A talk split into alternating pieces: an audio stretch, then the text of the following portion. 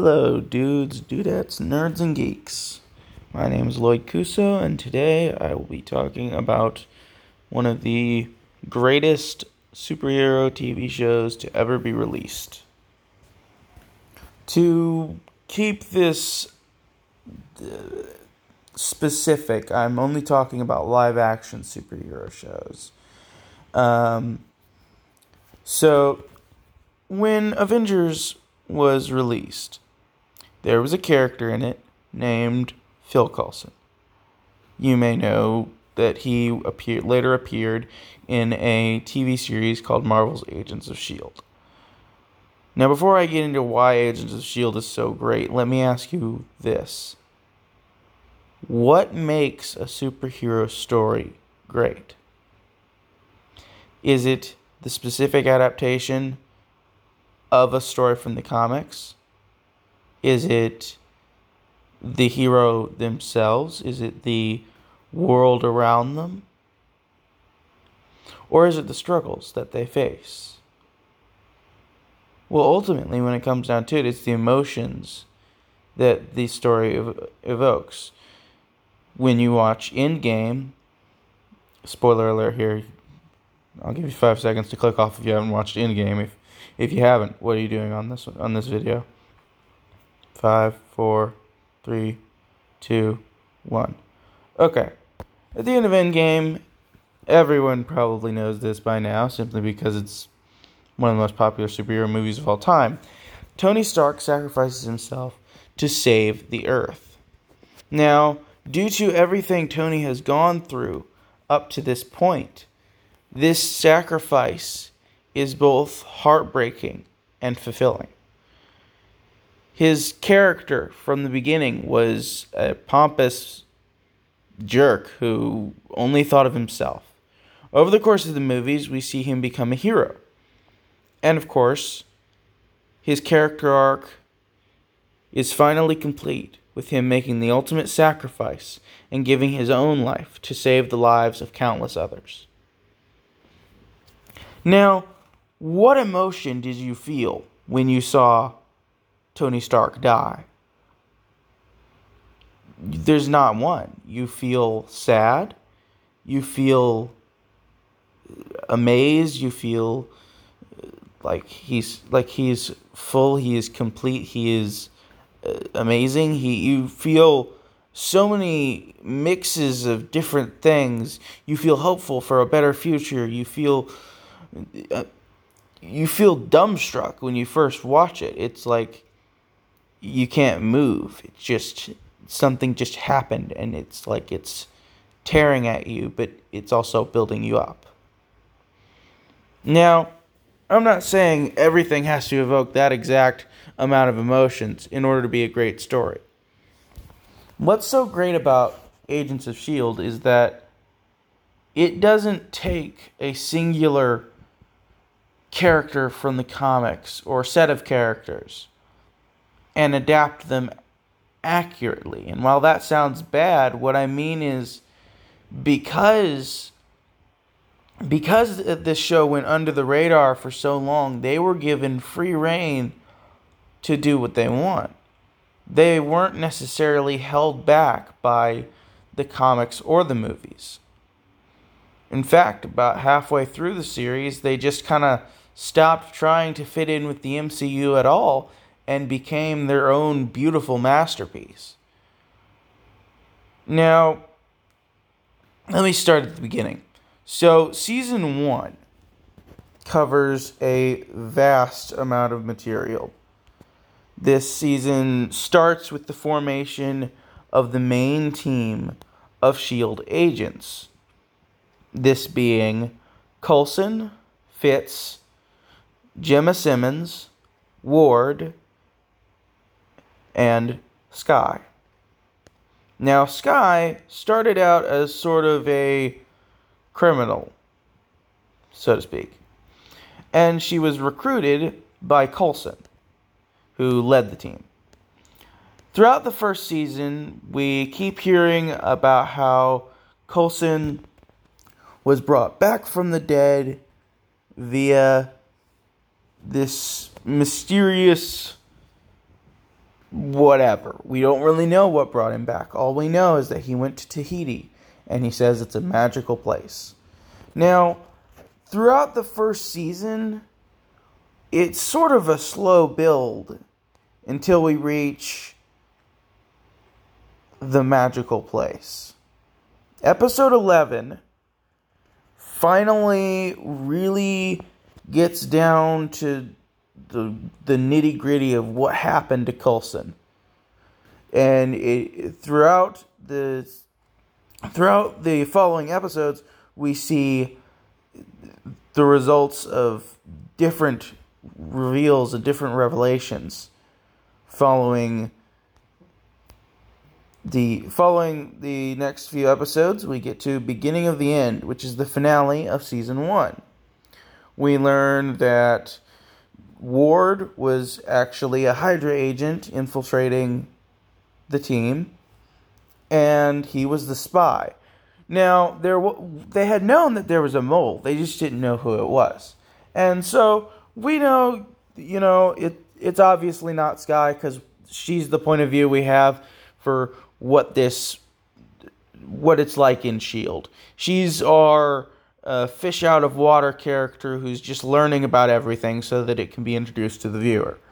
And at the end of the season, uh, Fitz goes through a lot of trauma, and in the beginning of the second season, things are a lot different. As the seasons progress, it goes from more of a spy crime drama with supernatural elements to a straight up superhero I suppose superhero spy drama is the correct term. So throughout the second season, my biggest problem with the first season was bigotry. A lot of the characters didn't like superhumans. They thought they were dangerous. And a lot of this stuff stemmed from them not understanding what superhumans were or what they did. And so, you know, people fear what they don't understand. That's a common theme in a lot of stories. And I think that season two really deals with this very well. So, Skye, throughout season two, learns about her heritage. She learned. We follow the mysterious writing on the wall. So Coulson, due to his experience in the Tahiti um, project or experiment or whatever you want to call it, the the device that brought him back, he was injected with blood from a Kree. Now, this is starting to make him scratch this writing into this wall. And this eventually, we figure out it's actually a map. Now, in some later episodes, we learn Skye is an inhuman. She gets exposed to the Terrigen Mist, which is a mist from the comics, which activates Inhuman's abilities. Now, so she goes to a place called Afterlife, where Inhumans uh, are stay as sort of a sanctuary, a last bastion of hope for them to control their powers and live safely away from humanity, which fears them. Now we meet Skye's mother, and we see that she is caring for all the different Inhumans there. Of course, things seem off because I mean, whenever you meet a, a relative who's been gone for a while, there's obviously going to be some sort of plot. Um, eventually, we learn that basically she's the bad guy, and she wants to n- unleash the Terrigen Mist on the entirety of humanity. Now, this will turn regular humans to stone, and Inhumans will break free of their stone casing, and this would basically make the Inhumans the sole population of the Earth. Of course, they managed to stop Jiaying, Skye's mom, but Coulson loses his arm. Now, this was first introduced, and I thought it was going to be like, oh, he'll get a cybernetic replacement, and everything's going to be like it never happened. But then season three happens. We go back to a lot of crazy stuff. So Fitz and Simmons, Fitz obviously is in love with Jemma Simmons because that was clear from season one. Now, throughout the second season, they're separated, and Fitz is going through uh, therapy because he was deprived without oxygen for a while at the end of the first season. So then he goes through a lot of stuff to help himself get back on track. He befriends this guy named Mac, who's a mechanic who works with the SHIELD team. Now, in season three, uh, at the end of season two, Fitz, Fitz was talking to Simmons and he asks her out on a date, but then he leaves, and then Simmons gets sucked into this monolith thing. And this monolith, we they don't know what it does or where it came from. So throughout season three, we learn that the monolith was property of Hydra, and Hydra is being re- rebuilt by Ward. Um, so Ward wants the monolith, of course. He wants to rebuild Hydra and be the top dog. Of course, some of the Terrigen Mist did get out to humanity. And so throughout season three is when it really gets good. Near, let's see, probably see, probably season three episode eleven. So after the whole events of Maveth, Ma- Maveth is the planet that Jemma gets stranded on. She falls in love with this astronaut dude who is stranded there as well. He gets possessed by an ancient entity that um, that Hydra worships, and basically they have to kill him in order to escape. And after Ward assassinated Coulson, the love of Coulson's life, Coulson gets revenge by killing Ward. Now, I was fully expecting this to be an action movie type deal where, you know, he gets revenge and that's the end of it. However, we slowly start to see that Coulson doesn't feel any better after getting revenge on it on Ward. He he felt like he was going to feel better, but then it was just wrong. He shouldn't have killed Ward. That just he's just stooping down to his level. We meet a inhuman named Yo-Yo, or well, she's nicknamed Yo-Yo by Mac because she can she can run super fast in one direction, but she immediately bounces back to where she was. So essentially, she sort of allies herself with the Shield team, and what is interesting about how she is written is she is a Catholic. Now, it is very rare that Christianity is written well in superhero shows or just superhero stories in general. Heck, they barely touch on Kurt Kurt, Kurt Wagner being Catholic in X two, and X two was pretty weak as far as X Men movies go. Uh, granted, it was better than X three. Everyone knows that anything is better than X three, even the ter- terrible Green Lantern movie. But that's beside the point. The point is, Christianity is hard to write in a superhero setting. I think the best example of Christianity being written extremely well in a superhero setting is Netflix's Daredevil, which that's a topic for another time. So basically, what makes this interesting is Mac used to be Christian as is revealed when he encounters Yo Yo and talks to her. Essentially, he sort of fell away, and then she slowly brings him back to Christianity. Now, if you're not Christian and you don't really care about that, then that's not a selling point for you to try this show. Now, when we finally get to the finale of of this, we see at the at the beginning of the episode um, 11, bouncing back, episode 11 of season 3, we meet Yo Yo. But at the very beginning of the episode, we see this Quinjet floating in space, and we see this cross necklace floating in the ship, and then it, and a some person in a shield jacket, and the ship explodes.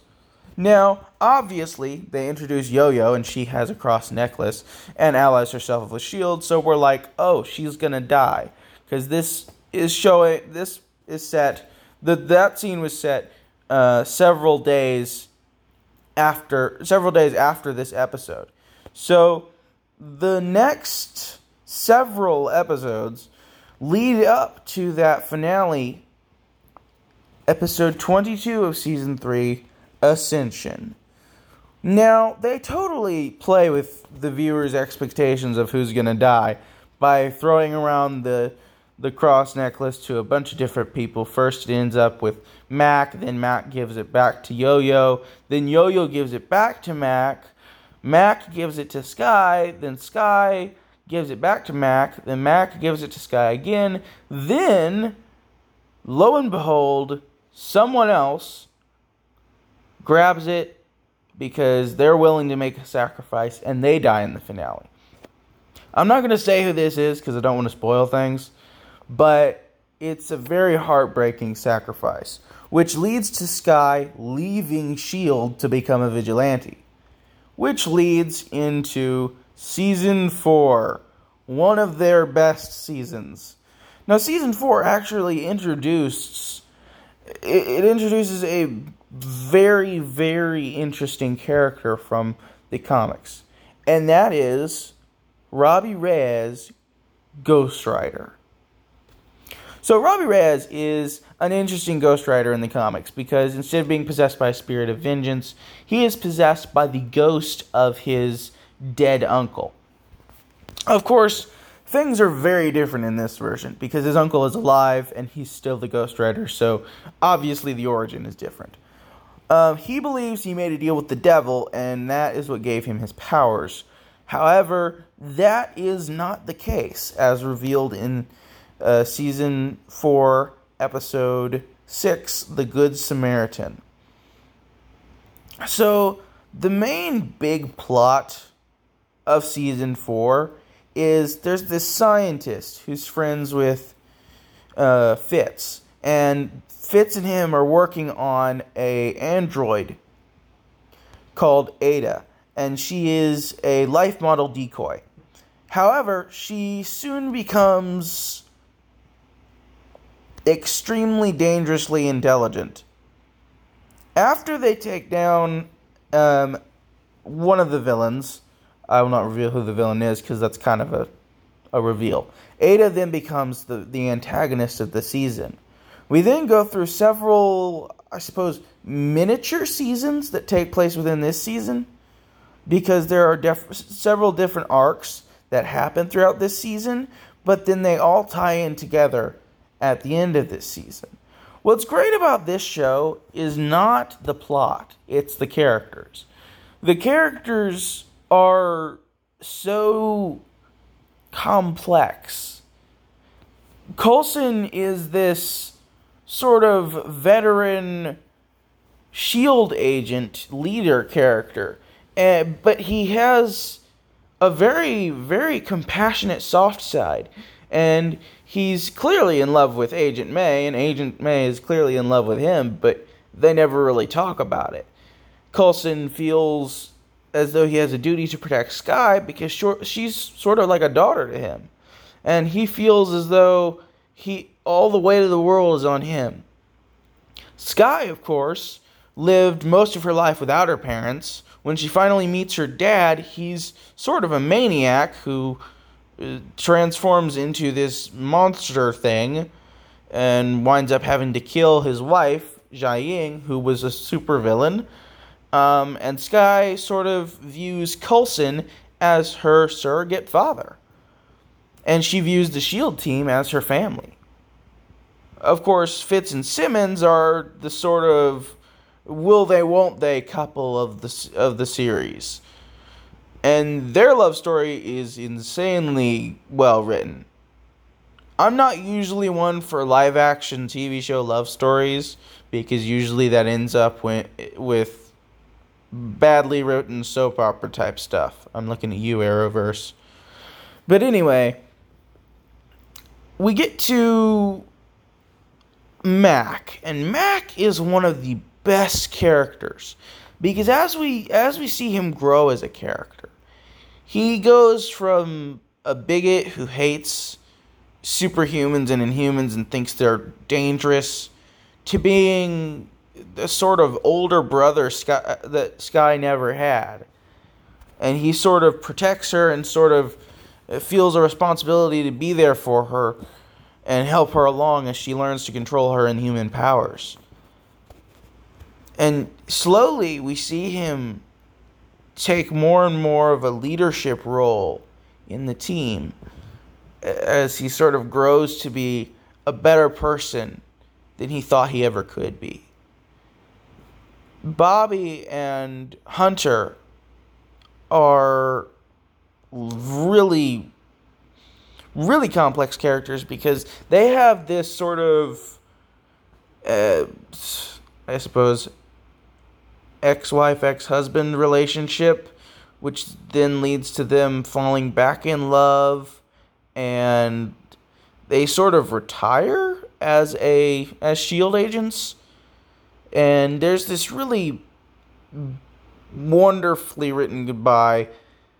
It, there's no dialogue. It's just it's a spy's goodbye and it's one of the one of the saddest scenes in the show one of because there's there's one other that just really hits you hard may is this tough grizzled kick butt spy woman who takes no nonsense. She's just like, I say it as it is. I'm gonna, I'm gonna take down anybody who's threatening humanity and stuff.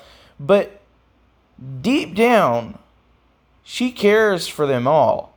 Like, she's sort of like, if you were to view the team as a family, you have Coulson being the dad, Skye being the daughter.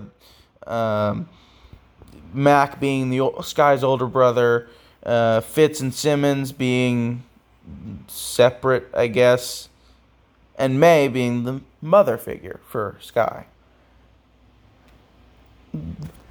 During the finale of season four, all the different arcs come together in this uh, crazy amalgamation of insane plot points. And it has a very well written ending. Season 5 is very, very odd.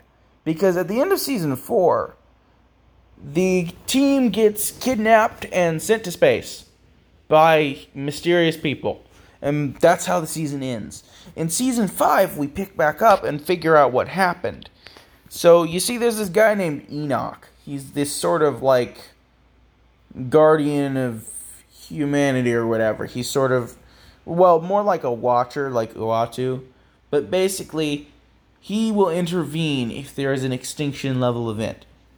So, because there's an extinction level event, he sends the team into the future where they are going to have to face all these different crazy stuff in order to save humanity the entire first half of the season, we see them facing off against a completely messed up society, a dystopian space apocalypse, if you will.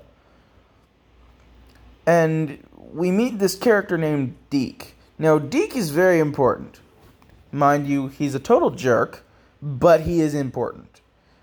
Deke is sort of our guide into this crazy future.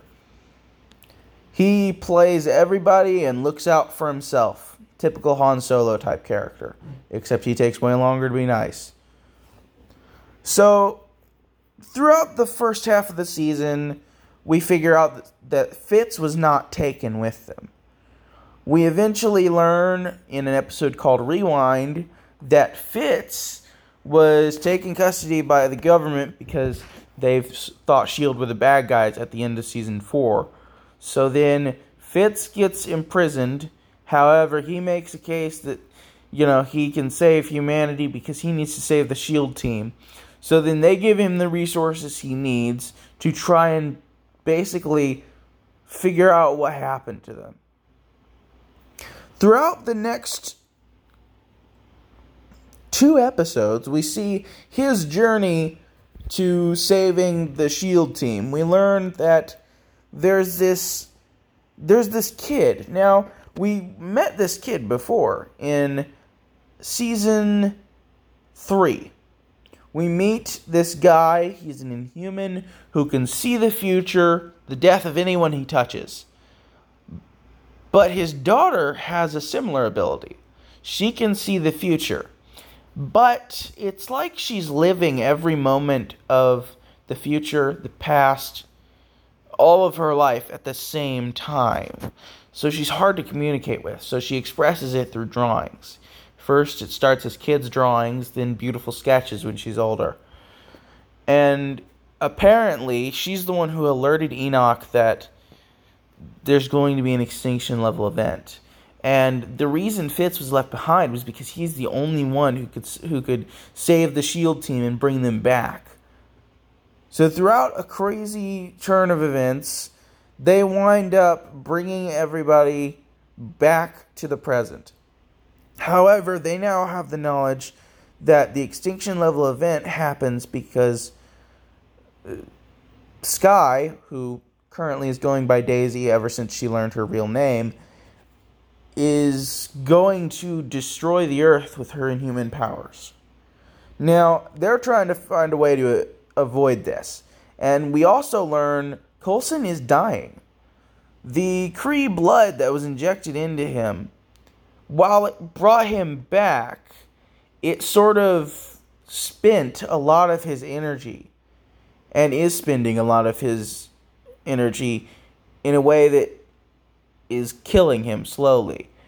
And when he was possessed by the Ghost Rider spirit of vengeance in season 4, he it sort of quickened the process and he's going to die soon. So they they're trying to find a way to prevent that, but they're also trying to find a way to prevent uh, Quake from destroying the earth. Daisy's code name as a vigilante was Quake. So Yo Yo loses her arms in a uh, frightening event. They get attacked by this crazy Hydra secret agent lady. Throughout the next several episodes, we see Fitz and Simmons get married, which is a beautiful story. And we we also learn that Deke Deke is the one who picked out their rings because he gets stranded in the in the present day with with them after an incident in the future, and so he picks out the rings for uh, Fitz and uh, Simmons for their wedding day, and he says he picked them out based on his grandparents' rings, which look the exact same way. Of course, as soon as he says this, the audience suddenly knows, oh crud, he's their grandson. Of course, nobody else realizes this because nobody else knows this. Throughout the rest of the season, we see General Talbot, who uh, is a complicated character because he is extremely dedicated to the protection of the Earth, and he sometimes hates the SHIELD team, sometimes he works with them. Uh, he's just your typical government agent dude. However, he gets imbued with gravity powers and becomes, well, Graviton from the comics. They eventually learn that he's the one who causes the destruction of the Earth. It just gets finalized by Quake's attacks. However, they manage to stop him and prevent this and prevent the extinction of the Earth. However, Fitz dies. Now, this isn't necessarily the end for Fitz, because how he found them in the future was he cryogenically froze himself and then he woke up in the future. That way he could get to them. So, since they've prevented that future, he's still cryogenically frozen. But when they wake him, he will have no memory of any of the events that happened after he woke up in the future. So now there's two Fitzes. The one that died and also went to the future with them and helped them prevent that future. The one that is preparing to wake up in that future because he still thinks that that future is going to happen.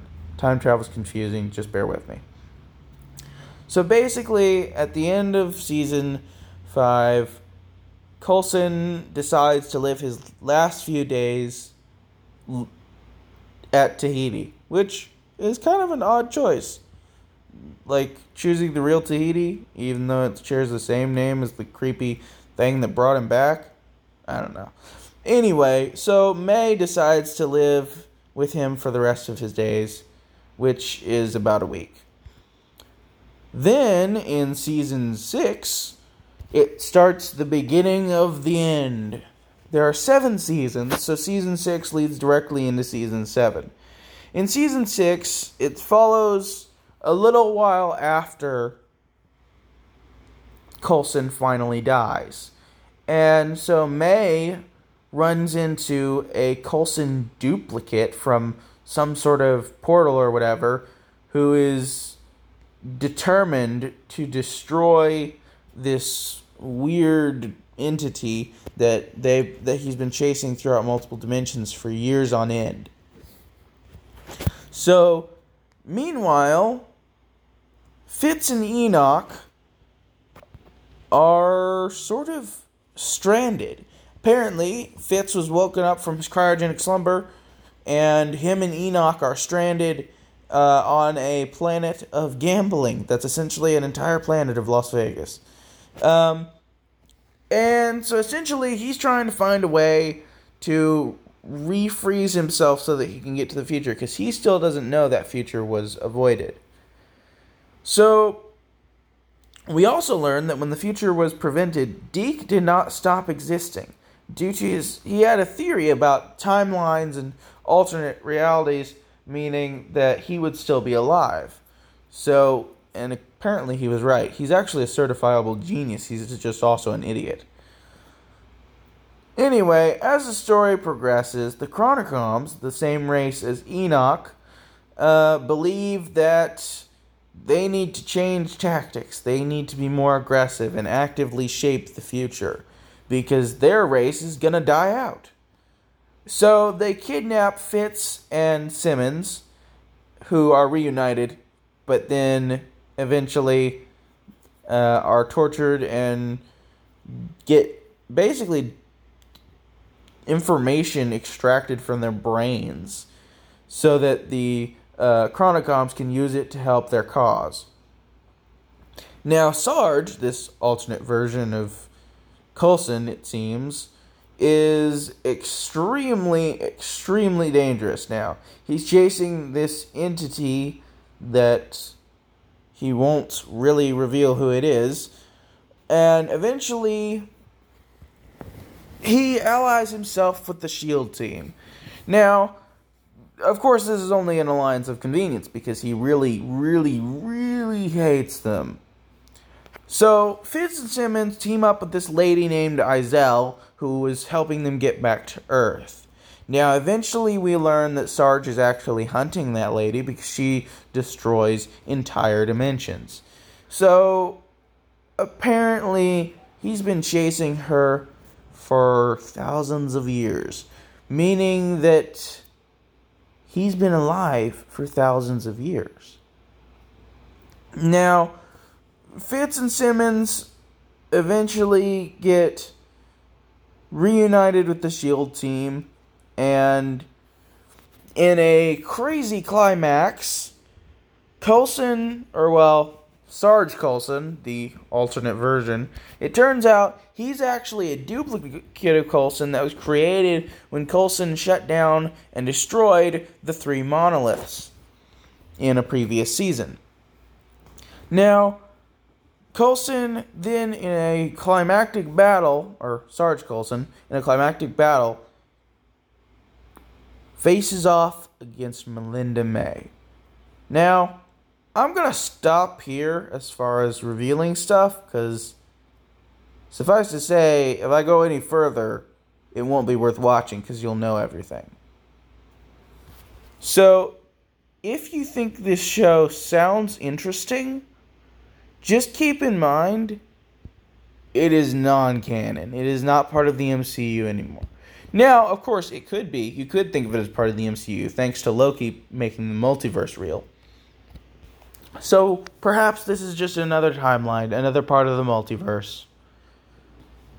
Now, back onto the question at the beginning What makes a superhero show good?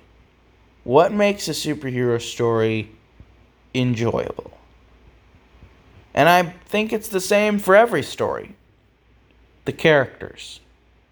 The heart of any story, the very crux of any story, is the characters.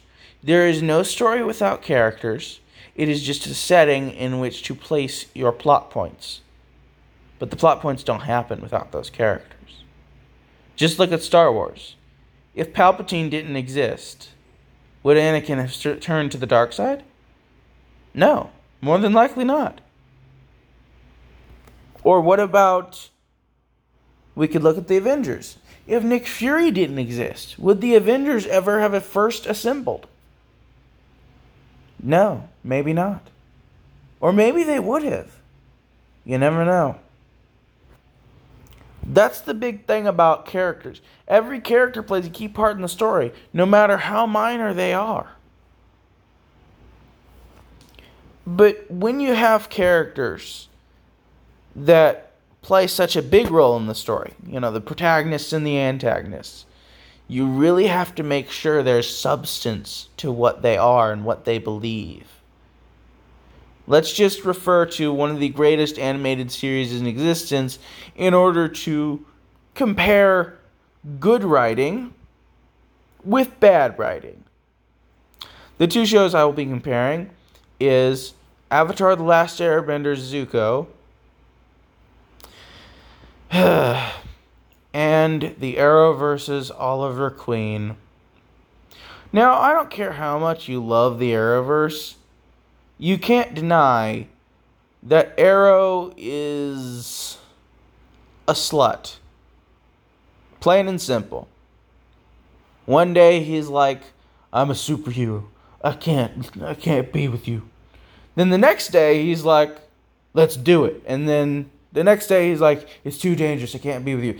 It's such this back and forth thing for like so long. And yeah, I know he finally gets married and he's faithful and everything, but for so long, it's this back and forth stupid thing of of I can't, I can't, I can't, I can't, and it's it's just this good. It's like the writers couldn't make up their mind. They wanted to keep teasing you with relationships because they think that's what makes a good story. But now let's look at Zuko from Avatar: The Last Airbender. From the from the very beginning, we see him as an antagonist, but then he becomes sort of a sympathetic antagonist. Then he becomes a flat out anti villain. Then he becomes an anti hero. Then he becomes a hero. So let's look at the facts at the beginning. Zuko wants to capture the Avatar so he can return and be reinstated as Prince of the Fire Nation. He feels as though he doesn't measure up and he's not good enough for his dad, or that his dad doesn't really care about him. He has been through trauma after what happened that gave him his scar the only person who ever believed in him or cared about him is Iroh, who left the Fire Nation just to keep him company, just to make sure he was okay. Those are the facts that we know at the beginning of the series in season one. As Zuko interacts with all of our main characters, we see what makes him do what he does, why he is the way he is. Throughout season two, we see him gradually see more and more of what the Fire Nation is doing to people and what he's been doing to people. to the point where he actually just becomes a normal citizen of the Earth Kingdom and just wants to live his life there. But then when he comes face to face with the chance to take down the Avatar and, and be back with his dad again, it he has to choose between the two the two people in his life that he thinks mean the most. Should he go with the father that exiled him just for talking out of turn and then burned his face in front of a crowd at a, at a public duel, essentially? Or should he stay with the person who's looked after him since day one and would give anything to keep him safe and would give anything for him to realize who he really is? Ultimately, he betrays that person who's cared for him since day one and he goes back to his father. Throughout this, though, he realizes what he has done wrong, why he is the way he is, and what is right and what is wrong. His sense of morality had been skewed by the view that he was taught when he grew as he grew up. When he was a teenager though, he eventually he spoke out of turn then he was exiled. He was so determined to return to his quote unquote home that he couldn't see. He was blind to all of the failures and disasters caused by his home, quote unquote, and by his father. He did not realize that he was part of the problem. He was part of the villains, essentially. He was hurting people in the same way that his dad hurt him. But then, after he experienced what they experienced, when he returns home, his home isn't home. It's just it's just another exile. Only this time he's exiled from what's good. He's exiled from the people who actually cared about him.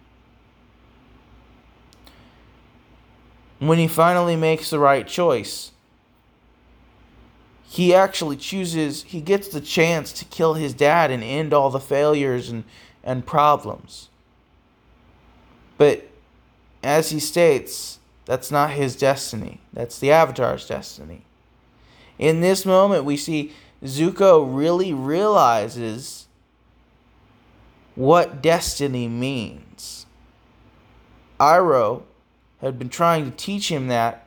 He'd been trying to teach him the meaning of life, the meaning of purpose and destiny for years. And it took him betraying Iroh to really realize what that meant. Of course, I'm summing things things up very fast, but the point still stands. A well written character feels real. You will cry for them, you will laugh with them, you will hurt with them. That is why season 7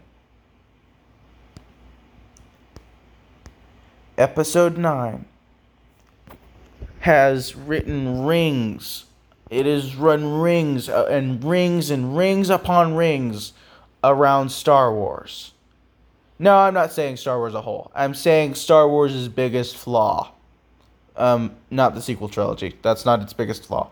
Its biggest flaw that it's always had is what I mean. Its biggest flaw it's always had is how they view droids. You ever seen a droid that's actually written well? I'm sad to say that the only one I can actually think of is Chopper and even he had some flaws in he in how he was written. If I were to think of any others, I would be like, I guess Roger from the Lego Star Wars The Freemaker Adventures, but not everybody has seen that. It's probably a very niche Star Wars show. Not everybody's into it. And so androids have been badly written in a lot of things.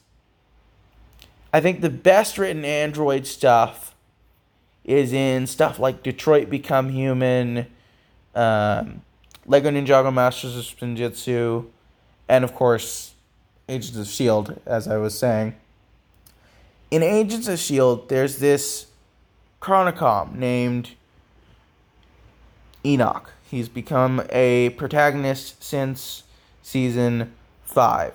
Now, he's a Chronicom is essentially a uh, android. They're a race of androids, and they are nigh immortal.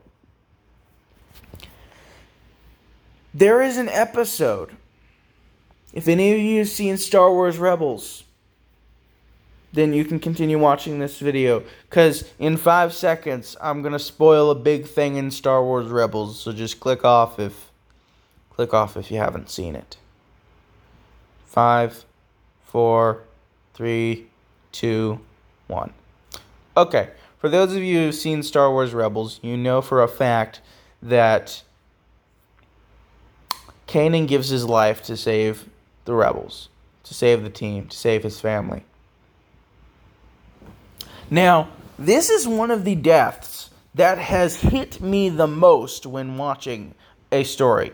If if I recount the the character deaths that have just hit and tugged at my heartstrings and made me just bawl and bawl and bawl and sob because it's such a well written, sad, heartbreaking death. That is near the top, if not at the top of the list.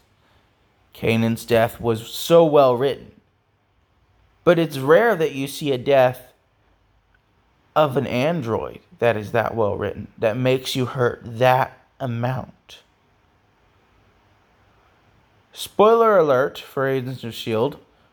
Five, four, three, two, one. Okay. In episode 9 of season 7 of Agents of S.H.I.E.L.D., Enoch gives his life to save the team. The entire episode is just so well written. It runs it it, it runs rings upon rings upon spheres around around Star Wars droids and how they're written and around anything droid related or android related this is one of the most well written on screen androids in any story I have ever seen. It's one of the most amazing episodes in the entire series. And if you don't know if you'd like this show, watch this episode and this will help you determine whether or not the show is worth a shot or not. All right. That's it for this video. Hope you liked my little rant about Agents of S.H.I.E.L.D. and why it's worth a shot, what's good about it, what's bad about it. Well, I didn't really talk about what's bad about it because there isn't much bad about it. If anything, I guess the first season's a little slow on showing that superhumans aren't bad. That's all for today.